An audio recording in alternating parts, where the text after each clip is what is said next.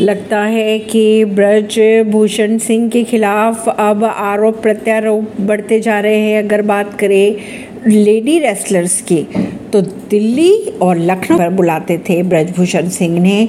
ऐसे दावे किए जा रहे हैं। ब्रजभूषण सिंह पर पहलवानों ने जो आरोप लगाए हैं, वे सौ प्रतिशत सही हैं या नहीं, ये तो आने वाला वक्त ही बताएगा। लेकिन कहा यह जा रहा है कि महिला पहलवानों को दिल्ली लखनऊ की कोठी पर बुलाया जाता था। ये दावा किया है फिजियोथेरेपिस्ट परमजीत मलिक ने। फिजियोथेरेपिस्ट परमजीत मलिक ने एक बहुत बड़ा दावा किया है। उन्होंने कहा है कि सौ रेसलर्स का मानसिक शारीरिक शोषण किया गया है। परमजीत ने यह भी दावा किया है कि सालों से महिलाओं का शोषण होता आ रहा है। कई लड़कियों ने उनके बॉडी टच की शिकायत भी की थी। दिल्ली पुलिस ने 125 लोगों के बयान भी दर्ज किए। उनमें से एक जगबीर सिंह ऐसा गवाह है, जिसे बेहद अहम माना जा रहा है। ऐसी ही खबरों को जानने के लिए जुड़े रहिए जनता सरिश्ता पॉडकास्ट से। परवीन दिल्ली से।